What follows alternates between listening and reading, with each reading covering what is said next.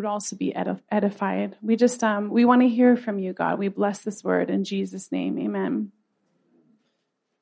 Is this yours, sir? No. Amen. Thank you.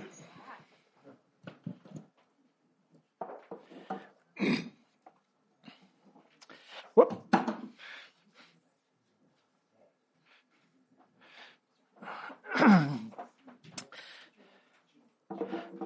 I've been informed that the group that is visiting with us have to leave early to get a bus. So if a whole bunch of people get up and leave in the middle of my sermon, we're used to it, Robin. Thank you, Jim. I know I can always rely on you.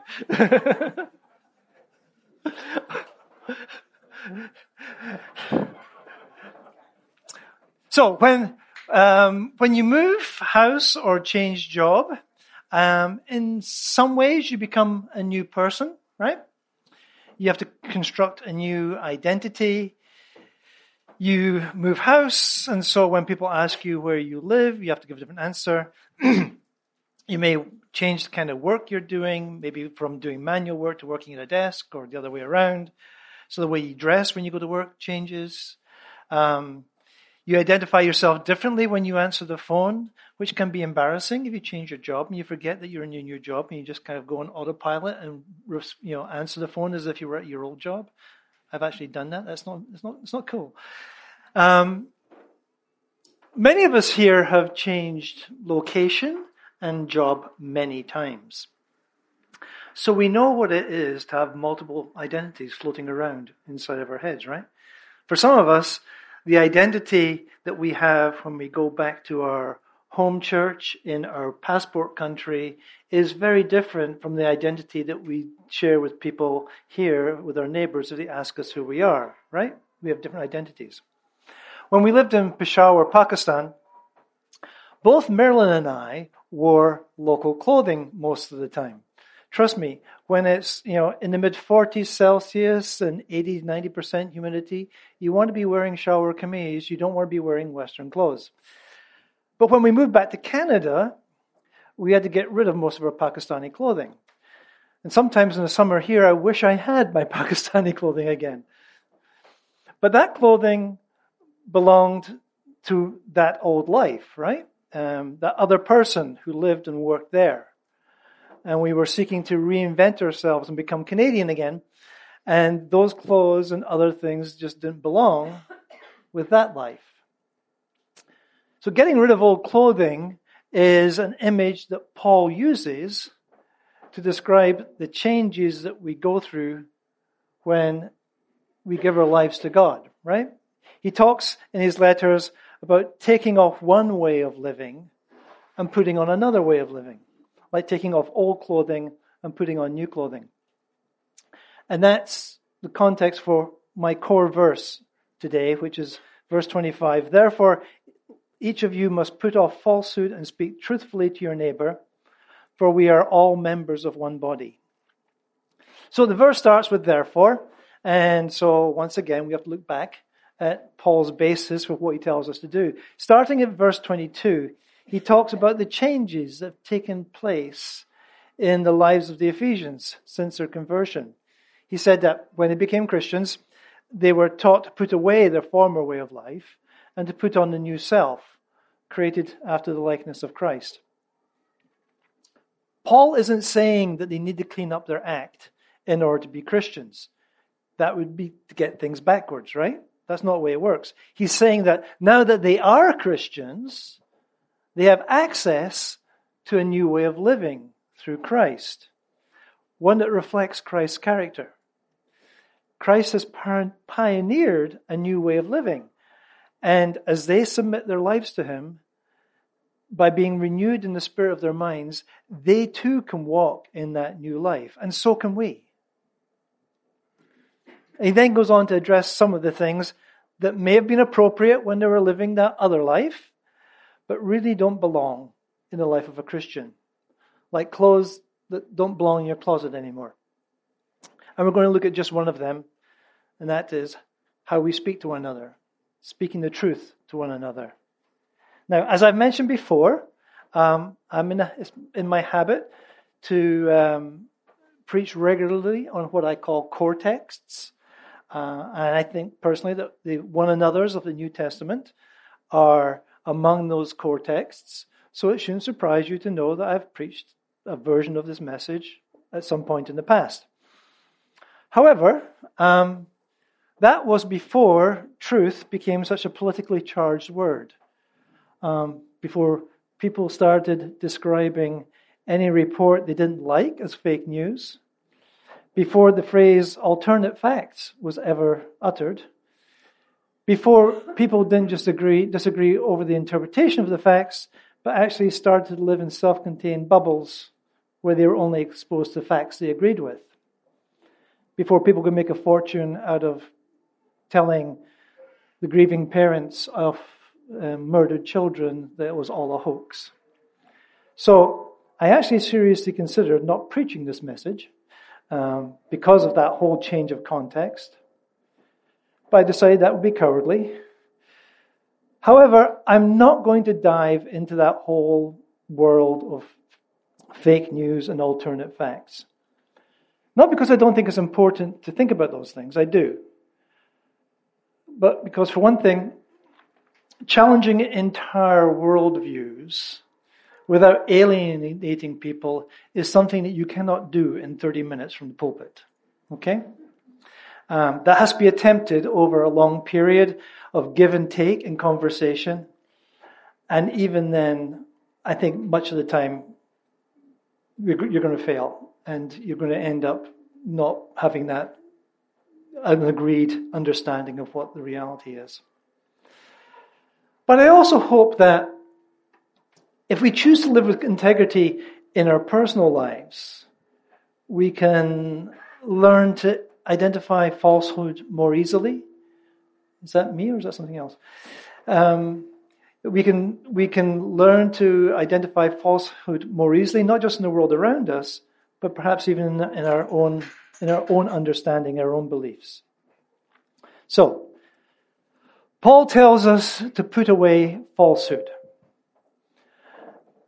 A number of years ago, some people were arrested in Toronto on suspicion of terrorist activities. One of them, who was eventually released, actually made it worse for himself because they had found that he'd given a false address outside of Toronto. As it turned out, he did that in order to get a cheaper insurance rate for his car. He gave the impression that everybody does that, right? I don't know if everybody bends the truth to their own benefit. I know there's always a temptation to do that. But it seems that people who never dream of lying to their neighbors are quite happy lying to the government, whether it's on the tax forms or other things. But really, I'm not going to talk about lying. I'm talking because speaking the truth to one another goes beyond simply not lying. I'm not going to spend a lot of time on that aspect, because it's more. There's more to speaking the truth than just factual accuracy, because we've all heard people speak the truth in harmful and hurtful ways. We've probably done it ourselves. For truth to build people up, it needs to be mixed with grace. So further on down the passage, Paul says, "Do not let any unwholesome talk come out of your mouths." Another translation says, "evil talk." So what is unwholesome or evil talk? Can true words be evil? Well, how many kids have been hurt by words like, "you're fat and ugly and your mother dresses you funny"? Right? I remember as a kid being taunted with "skinny-malinka long legs, umbrella feet, went to the pictures and fell through the seat." Only the Brits would recognize that one. It was factually true that I was very skinny, but I'm not sure if that would qualify as speaking the truth. From my perspective, it certainly sounded like evil talk. In chapter 5, Paul says, "Nor should there be obscenity, foolish talk, or coarse jesting, which are out of place." So speaking the truth also excludes dirty jokes and foul language. I think this is something that guys have more trouble with than women. I used to work in industry, worked in a couple of engineering companies, and just being in that context where there is constant swearing going on, it gets into your head, and it's really hard not to have it come out your mouth. And even some guys who never dream of swearing at church can go blue streak at work, where there aren't any other Christians maybe. So the discipline of reading Scripture and prayer can actually go a long way to washing that out of your head. I don't know how many of us here are in that kind of a context, but it's important to be replacing the words of the world, the words of the world, with the words of God. So having dealt with what shouldn't come out of our mouths, Paul turns to what should come out. He says, let us speak the truth to our neighbors. That's a quote from Zechariah 8:16. Starting in verse 14, it says, "For thus says the Lord of hosts, as I purposed to bring disaster to you when your fathers provoked me to wrath, and I did not relent, says the Lord of hosts, so again I have purposed in these days to bring good to Jerusalem and the house of Judah. Fear not. These are the things that you shall do. Speak the truth to one another. Render in your gates judgments that are true and make for peace. Do not devise evil in your hearts against one another, and love no false oath, for all these things I hate, declares the Lord." Now, it's very easy when we read these kinds of things, whether in the Old Testament or the New Testament, to start thinking that we have to, as one of my teachers long ago used to say, feel like we have to screw up our will screw, get our will involved here, and we have to force ourselves to do this. We do need to do as God tells us, but if you look at the context here in Zechariah, the prophecy is given in Babylon just before the return of the exiles. It's less a command than it is a promise. God is saying, I will bring you back from this place of exile and place you again in your home. I will be gracious to you. And when you get back to Jerusalem, this is how you will live. See, the sequence in the Bible is always God first. It's always God first. So God acts to bring the people back from Babylon, and then out of that, they live different lives. Does that sound familiar? That's what Paul's been saying. Because Jesus has died and risen again, we can live new lives in him. Same back in Exodus. God first saved the Israelites out of Egypt, then he taught them how to live, not the other way around. Okay? Now, I realize this marks me as old, so I'm going to ask how many people here have been water skiing? Water skiing, yes, because people don't water ski anymore, right?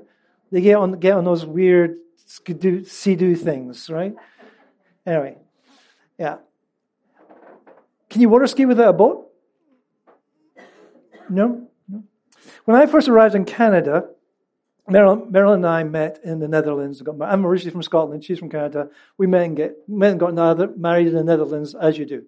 So when I first arrived back in Canada, we went up to Marilyn's cottage on the lake. Her parents' cottage on the lake. And Marilyn tried to teach me to water ski. She'd been water skiing since, I don't know, grade school. And so she was a really good water skier. And she tried to teach me to water ski. And I did get up and get around the lake a couple of times, even though her brother, who was driving the boat, seemed to take great joy in dumping me. What I had to do was to learn to hold on tight, keep my arms straight, and stand up as soon as I could. The boat would do the rest, right? You can't water ski if you just sit in the water and don't try and stand up, right? You have to cooperate with the boat. You can't do it either on your own power. You simply don't have it in you. That's the way it is with living for God. We can't do it by ourselves. We don't have the power. Nor can we just sit and expect something to happen, somehow to be transformed without our cooperation. If we stand up, God will do the pulling. But if we think we can just sit in the water and don't do the few things required of us, it can be a very bumpy ride. So Paul quotes this passage from Zechariah, not as a way of browbeating the Ephesians, but as a way of referring to that promise that as a result of God's work in our lives, what comes out of our mouths will be truth. So what are some examples of speaking truth? Well, let's go back and look at the second part of some of those verses that we read. Verse 29, do not let any unwholesome talk come out of your mouths, but only what is helpful for building others up according to their needs, that it may benefit those who listen. The word translated benefit is charis, grace. We talked earlier about the way in which raw truth, without any grace or love in it, can actually rip right through a person. But Ephesians 4:15 says, but speaking the truth in love, we must grow up in every way into him who is the head, into Christ. Now, there are those who have a philosophy that says, if you can't say anything nice, don't say anything at all. I'm not suggesting that. There are lots of things that have to be said that aren't nice. Sin needs to be confronted. Abusive people need to be challenged. Unresponsive systems need to be pressed to treat people like people. None of that's nice. But the issue is, how do we do that? Do we do it aggressively and destructively, or do we do it with grace and love? Do we communicate to the people that we confront that we care about them as people, even if we think what they are doing is wrong? Or do we wrap ourselves in a sense of righteous indignation that justifies speaking harsh words? Let's have our words be words of grace that build up, not words that tear down. Verse 4 of chapter 5 says, nor should there be obscenity, foolish talk, or coarse jesting, which are out of place, but rather thanksgiving. Thanksgiving is a kind of a chicken and egg thing. Do we give thanks because we're thankful, or do we to remind us to be thankful? In my own experience, I know I find it very easy to forget to be thankful. Although it may seem backwards, turning our mouths to give thanks can open a way for our hearts to be thankful. So often it's only when I sit down and choose to thank God that I start to see all the things that I have to be thankful for. Most of the time, I'll be honest, most of the time, if I waited for it to spontaneously bubble out of me, I'd be waiting a long time. I tend to be naturally quite a critical person. You can ask my wife about that. That's the point of that little song. You know, count your blessings, name them one by one, and it will surprise you what the Lord has done. Because much of our society is built around making people dissatisfied, right? Making them unthankful with what they have. I mean, that's a large part of the advertising industry, to make you dissatisfied with what you have so they can sell you something new, right? A thankful heart and a thankful tongue can actually save you money. Okay? Later on, Paul writes, do not get drunk on wine which leads to debauchery. Instead, be filled with the Spirit, speaking to one another with psalms, hymns, and songs from the Spirit. Sing and make music from your heart to the Lord, always giving thanks to God the Father for everything, in the name of our Lord Jesus Christ.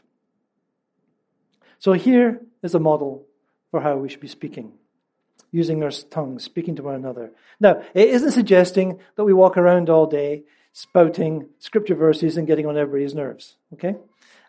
This is actually addressed to the church, the gathered community of believers. And so when we come together, our speech should be full of truth, especially the truth about who God is and what he has done. And that is what we do when we sing. When we sing worship songs, what we're doing more than anything else is declaring the truth about God. And people have heard me say this before. I was a worship leader. I still am kind of. when Jim gives me a shout, for many years. And I came to the conclusion that people believe what comes out of their own mouth way more than they believe what comes out of the preacher's mouth. So it's really important as a community that we sing truth, that we speak truth, because that then gets embedded in our hearts. And it has a much deeper impact upon our lives than my 30 minutes of talking up here, when actually we speak out truth and we sing out truth. So, speech about God builds up our brothers and sisters in the faith. And that's something that's important to recognize, that we have an impact upon one another. Because the last part of Ephesians 4:25 says, we are members of one body, which is a strange translation in the NIV, because the Greek actually says, we are members of one another. It's that alelon word I talked about at the beginning of the series. So we're pretty accustomed to thinking of ourselves as members of the body of Christ. You know, what does that mean, right? For one thing, it means that we belong to Christ. You know, we teach our kids, this is my body, it belongs to me, right? So we belong to Christ. It also means that we belong to and have a part in something bigger than ourselves, right? So if you're a member of St. Paul Union Church, you belong to SPUC in a way that members don't. That's reflected in, amongst other things, being able to vote at meetings on, you know, for the direction the church should take. Okay, so far so good. I'm comfortable with belonging to Christ. I can handle belonging to a group in which I have some say about where we're going. But Paul says that we are members of one another, that we belong to one another. When I was studying for my bachelor's degree in anthropology, I was in the habit, as I still am, of referring to Marilyn as my wife. A large part of that was because we spent a number of years in a very conservative Muslim culture where a man just doesn't refer to his wife by name in public. But also because in that culture, like here, people are often referred to by their relationship to someone else. You are who you are on the basis of your relationship with other people. Now, that really offended one of my female classmates who felt that I should refer to Marilyn by her name, not as my wife. She thought it was demeaning and that I didn't respect Marilyn as a person, like I owned her. My response was, well, she refers to me as my husband. As a married couple, we have chosen to belong to each other, to lay down some aspects of our individualism for a greater good. That's similar to what Paul's saying about the church. Whether we like it or not, we belong to each other. We are members of one another. That means that everything I do as a Christian affects every other Christian, especially those with whom I fellowship most. So what comes out of my mouth doesn't just affect me. It affects those who hear it, those who it's about, and the whole atmosphere of the church. I think that's why Paul ties being truthful to being members of one another. At the most basic level, dealing in falsehoods drives a barrier between people. But at a deeper level, our words can either build people up or tear them down. So we need to watch our tongues and seek to speak words of grace and truth to one another, because our words have an impact far beyond what we think. This is what we're called to as Christians, to avoid falsehood, evil talk, and obscenity, to speak truth, grace, thanksgiving, and praise. Our words are important. What we say will either build up or tear down those around us. Let's be those who build up. Let's pray.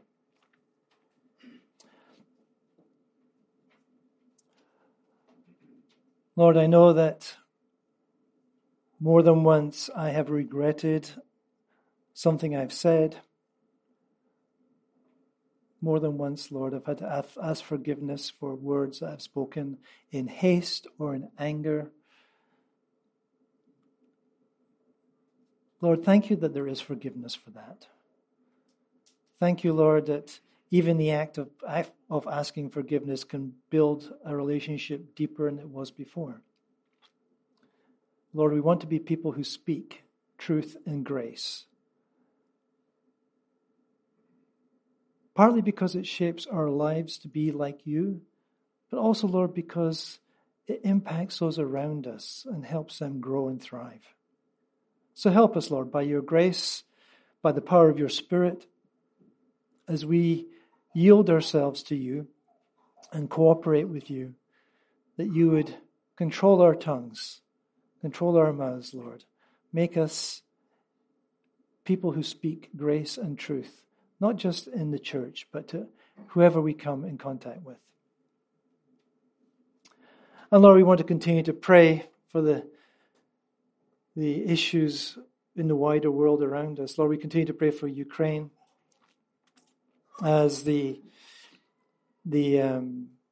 bombing program has now shifted to civilian infrastructure and destroying electrical stations. People are concerned for the winter. Ukraine can get really cold in the winter. So Lord, we pray for solutions to this. Lord, thank you for those who are working to repair systems, and pray that, Lord, you would give them the wisdom and the ability to do that, and that people would be able to find ways around the lack of electricity this winter. Lord, we continue to pray for Iran and the protests there. Lord, pray that you would bring good out of this. You bring change out of this. Lord, pray particularly for the families, the parents, because this is mainly led by teenagers and young people. So, Lord, I know they must fear for their children. So, Lord, we pray for them and pray for their kids. You keep them safe. Lord, we pray for Europe as there's a surge in COVID there, that as new strains arise, Lord, that we pray that we wouldn't see a return to the kinds of numbers that we saw last year. Lord, we pray for the UK in political chaos, and ask, Lord, we ask for a move towards stability there. Lord, we thank you. We thank you that we can come to you with these things which are way too big for us to even comprehend, but we can lift them up to you, knowing that you carry them. And let's say the Lord's Prayer together in whatever language you're comfortable with. Let's pray together. Our Father, who art in heaven,